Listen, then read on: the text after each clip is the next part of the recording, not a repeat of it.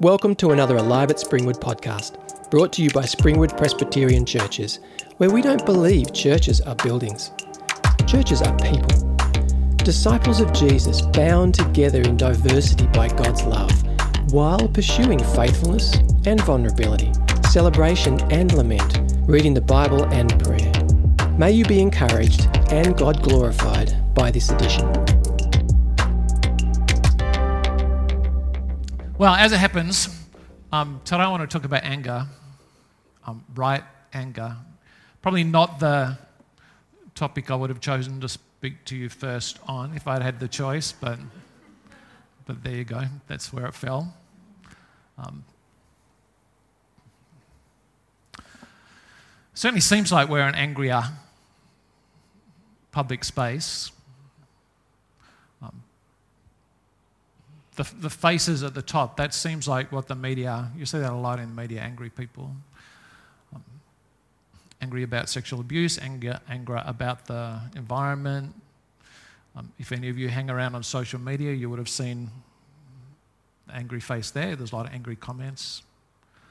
Um, I'm conscious that we, um, there's a lot of people who are around my age, in middle age. There's a lot of grumpy middle aged people in this room who um, have probably got good reason to be grumpy. You've seen a lot of things, a lot of sheep bites in church, a lot of messy stuff in the world. You've lived long enough to be angry at lots of things. And by the way, all these things are things that are good to be angry about. Maybe not on social media, but um, I'm not talking about tonight about um, selfish anger. I'm talking about right anger, righteous anger, anger about things we should be angry about. And I want to reflect on that. And I'm sure that we've all got plenty of those things. Um, I'm not sure that we are getting any angrier, but we're certainly happy to express it more. And I think that's really what I want to talk about is handling. How do we handle right anger properly?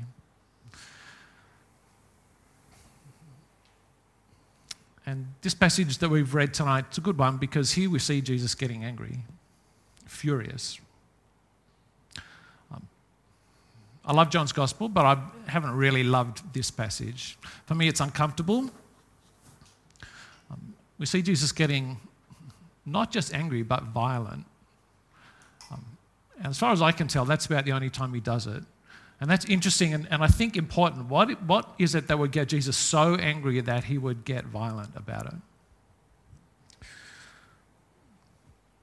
So let's, let me just read the first, little, first few verses, because here's where we see what he's angry about.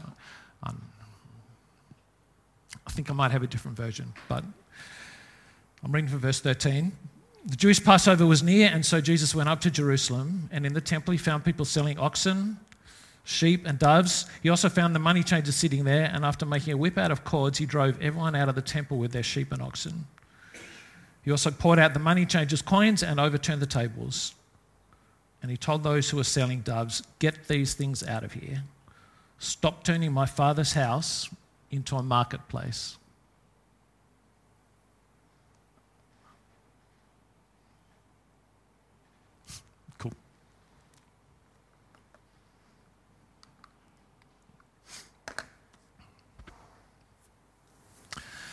Um, there's lots of moving parts in this, in these few verses, and also we're quite culturally distant from what's going on.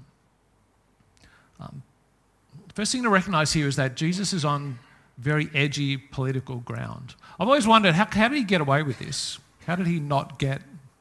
Why did they let it happen? This one guy clear the temple. And part of that's because in, in the Roman Empire, it was a capital offense to desecrate a temple. You could be killed for it. You, you graffiti on a temple, uh, you could be executed. And so, what's going on here is a bit of a two edged sword. Jesus is actually accusing them of desecrating a temple. Um, interestingly, later on, when the Jews are trying to bring the Pharisee or the leaders are trying to um, get Jesus executed, this is the charge they brought against him. This guy said that he was going to tear down our temple. Because again, that's a capital offense. We can get him on that. Um, so everyone's being really cautious here, except Jesus. Um, because this is serious. Um, and the particular thing that Jesus is really angry about is making the temple into a marketplace. Now, we need to be careful here. All the things that were happening there are things that were necessary things. Um, for you to be able to go to the temple and make an offering in the temple, you needed temple money, or at least a particular type of money. It was special, it was a very high grade of silver that was because you didn't give God the poor things, you gave God the best. And so you needed to change your money into the proper money. You also needed sacrifices. You, if you traveled a long way, you needed a sacrifice to offer. So all these people were actually offering services that were necessary. They were, at one level, enabling worship. It was all sort of part of the deal. Um, certainly, Jesus was angry that it was happening in the, in the court of the Gentiles. He was definitely angry that they were hindering Gentiles worshipping. Um, the, the money sellers, the money changers, and the um, sacrifice sellers actually were previously out. In fact, a while back they were way out of Jerusalem, and then they moved a bit closer, and now they moved closer in. Um, so Jesus was certainly angry that the Gentiles were being kept away from the temple. That was going on too. Um, and he was angry enough to use force and we need to feel the weight of that too, I think. Like he made a whip out of ropes, and it wasn't, he wasn't just flipping a table.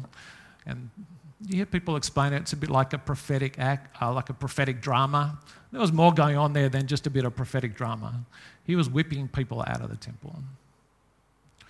Um,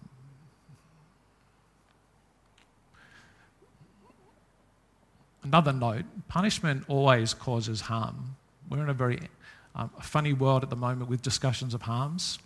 Um, but punishments are painful. Consequences are severe.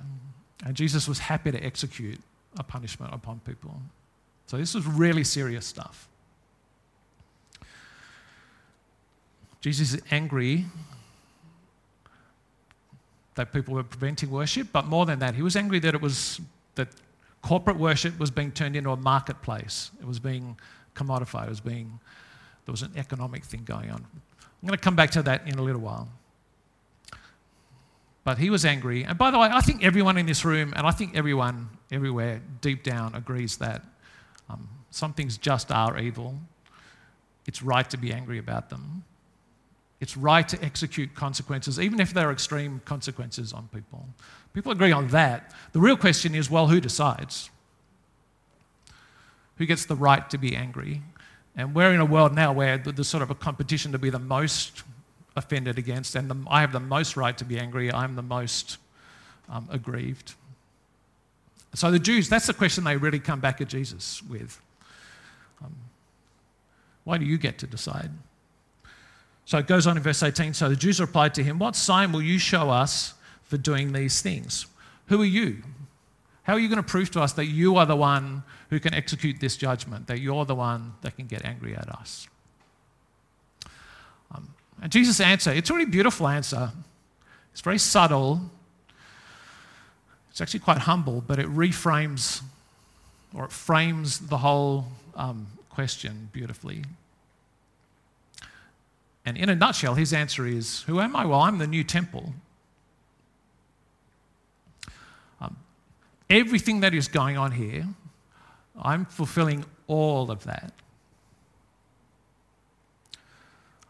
I am God present with you. And by the way, he could have just said that. Jesus could have come in and just could have you know, flashed a bit of glory like he did up on a hill later on and blown them away and said, I'm God, you just shut up and listen. He didn't do that.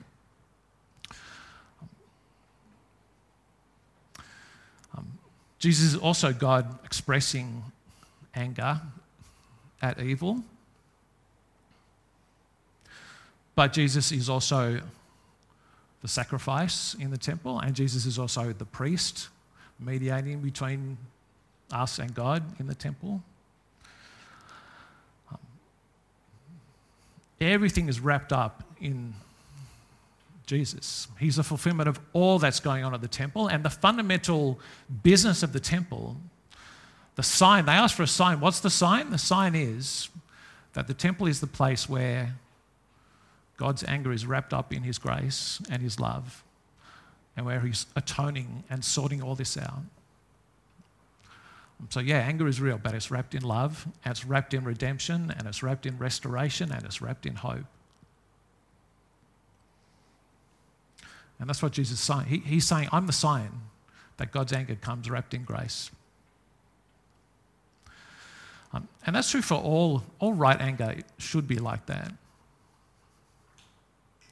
Um, and I think, I think we get the sense that we get angry because we love. If people hurt, people we love, we get angry. But it, it's sort of it has to be wrapped in love all the way down.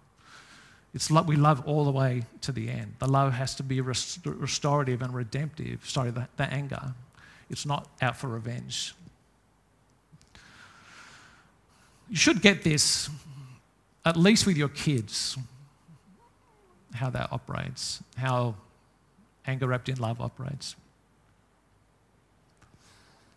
It's a really trivial story. There's a lot more things to be angry about. But I remember when our kids were a bit, bit little in Melbourne, I can't Jeremy, the one who's moved up with us, might have been, I don't know, seven or eight or something. He was little. But all four, I found all four of them in the laundry, and they were playing a game. It was a big old, sort of open top washing machine that we had. Um, there was no safety things on them. You could get the lid open. And they had, the, they had the washing machine on, and they were playing this game where you had to sort of stick your hand down into the bottom of the washing machine. I don't know what they were trying to grab out of it. Anyway, um, so I lost my temper at them and yelled at them and grabbed them out. I just remember Jeremy standing in the hallway with one hand behind his back, and because he must have been out by that stage, and the other ones were getting in trouble. I said, "What about you? Did you do it?" And he said, "No." And I said, "Show me a hand." Um, and so he tries to dry his hand. no, it's all good. It wasn't me. Now, trivial story, but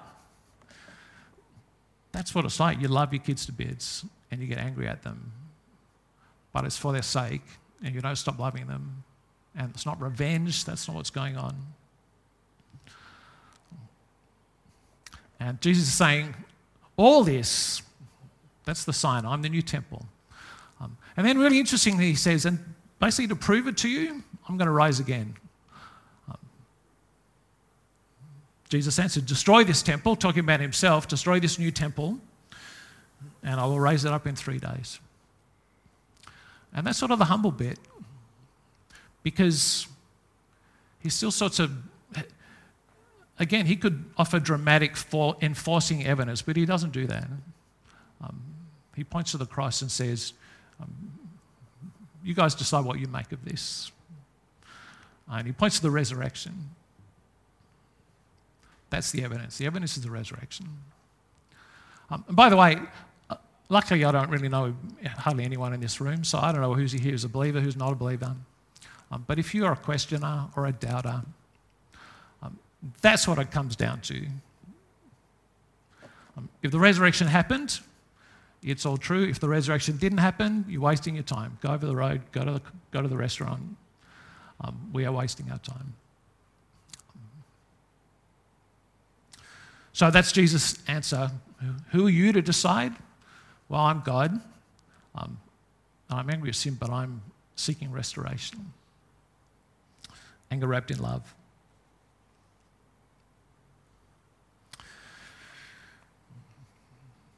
And then we see how people respond to this. And this is sort of where the rubber hits the road for us, too. Um, as I said at Alive at 9 and 11 a few weeks ago, John's gospel is all about belief. It's aimed at belief. John's writing this so we might believe. And what you see you saw it in the last story.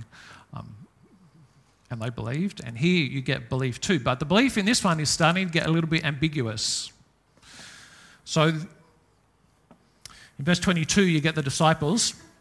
So when he was raised from the dead, his disciples remembered that he had said this, and they believed the scripture and the statement Jesus had made. They believed, and they believed properly, if that's the right word. They, they pieced it together. Wow, okay, you're the fulfillment of all this stuff.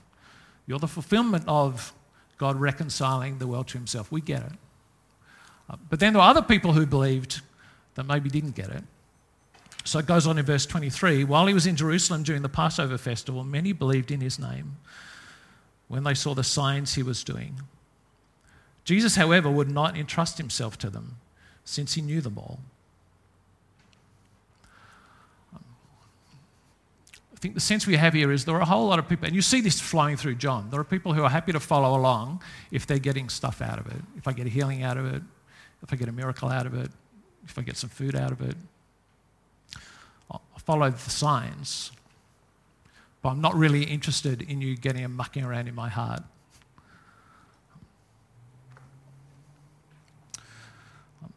And again, that's what Jesus is angry about. He's angry when corporate worship is not a heart thing, but it's an economic thing, it's a, it's a transaction thing.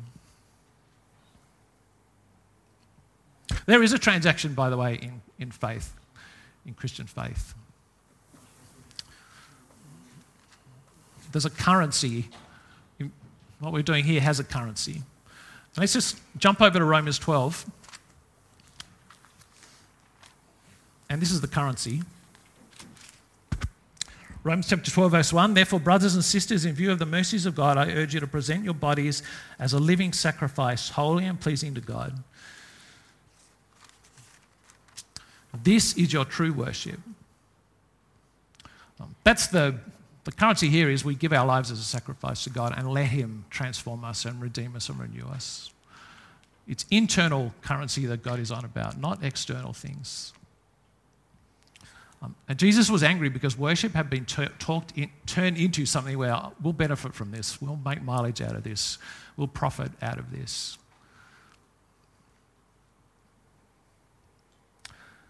And Jesus hates economic worship. What he's interested in, and I, this is not a word, but I just made it up. He's interested in templic worship. Um, he's interested in hearts and atonement and redemption. That's what he cares about. He's not interested in economic worship. Um, and by the way, the material currency, that's low hanging fruit. It's easier to, particularly, I imagine, in, this, in our tradition, we're good at pointing at a prosperity sort of gospel and saying, no, that's terrible. Um, I was in Nairobi visiting Judy's parents. We were, we were there a, a, while back, and Benny Hinn, I don't know if you know who Benny Hinn is, he's a TV evangelist in America. He flew into Nairobi in his private jet, ran a meeting. In this meeting that was in a park at the university, there were something like one million people turned up. Now, Nairobi has, only has about three million people, and more than a million are in poverty. And when I say poverty, I mean slums. And they turned up and they went here, and here's this guy with his private jet and his diamond rings, and he was asking them to give, give him money. Um, I would not want to be in his shoes. Um, when you see, when he meets Jesus, when you see Jesus' attitudes toward people turning corporate worship into economic benefit.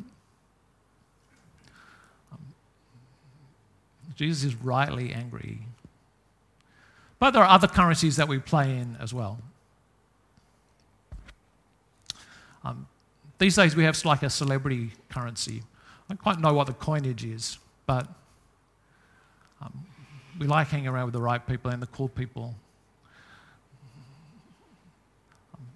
We have our heroes because of what we get out of it by being in that gang or being right. There's a church I know in Sydney, I won't mention any names, but they had a celebrity preacher there for a number of years um, who finished up and moved on. Australian celebrity, not mega well famous, but um, within a year or two, that church halved in size after their famous preacher left. Um, what is that saying about what people were at church for, what they committed to, what they bought into? Um, and the currency might just be who's tickling your ears at the moment, who's entertaining you. There are other ways that we, corporate worship's what I can just get out of it, what I enjoy. There's social currencies, there's influence that we can have over people. Um, there's lots of different ways that we can make church economic. Um, but Jesus hates that. Um, he wants a temp- temple currency. He wants you here um, ripping, opening your heart, transforming, redeeming, atone. That's, that's the business of this place. And that's the proper belief. That's what Jesus is calling for. Just one more thing. Let me say one more thing to finish, and that is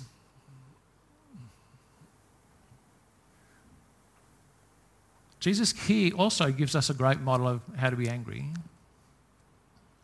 Um, and we need to be, we need our anger wrapped up in love as well.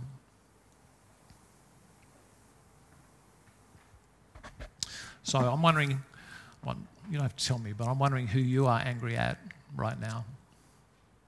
And, and again, rightly angry. I don't just mean grumpy and stupidly angry, but who are you properly, rightly angry with right now? Because um, it's like gossip, right? The worst gossip is true gossip, because then you've, you can sort of dwell in it.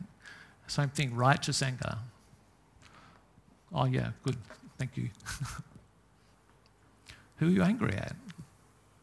At work? Or in church? Or at home? Who are you angry at? And, and is your anger fully wrapped in love? Even if it started there, sometimes it escapes out of that and ends up in other places. Who are you angry at?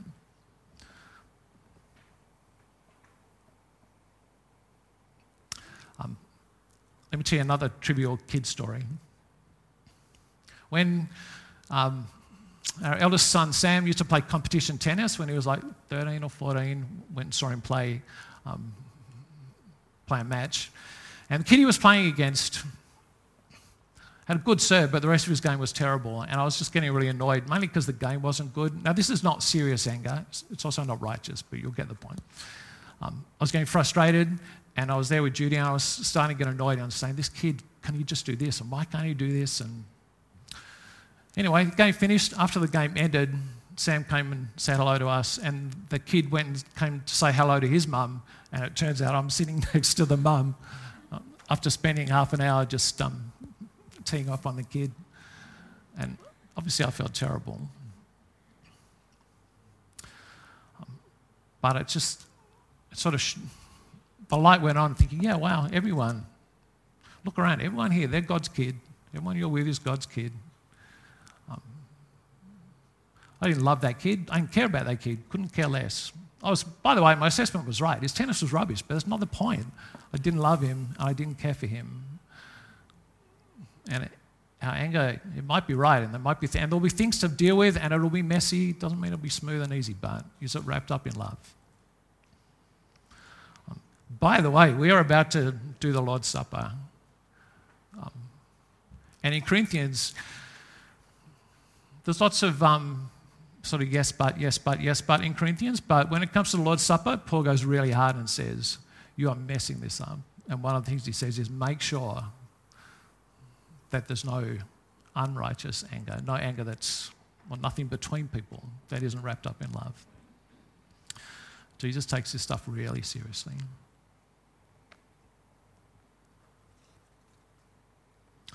Um, and by the way, I'll just read a couple of verses from Romans that we had read out. Um, we don't have to sort it all out. That's the other cool thing about being Christian. It's the other cool thing about Jesus being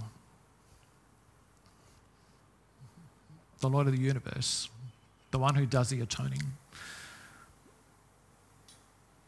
Verse 17, do not, this is Romans 12 still, do not repay anyone evil for evil. Give careful thought to do what is honourable in everyone's eyes. And then this is the, the kicker. If possible, as far as it depends on you, live at peace with everyone. But, friends, do not avenge yourselves. Instead, leave room for God's wrath, because it is written, Vengeance belongs to me, I will repay.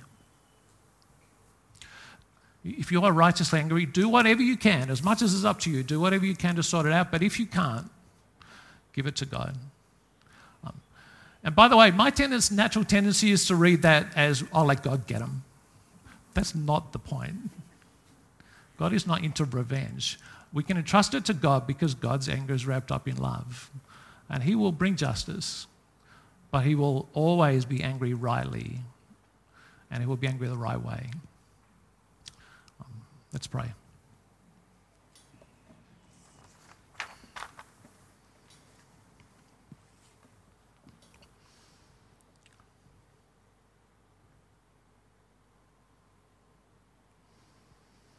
Heavenly Father, we thank you that Jesus is the new temple. And that in him we see your power and your glory and your anger and your forgiveness and your redemption and your restoration and your raising of dead, broken people to life.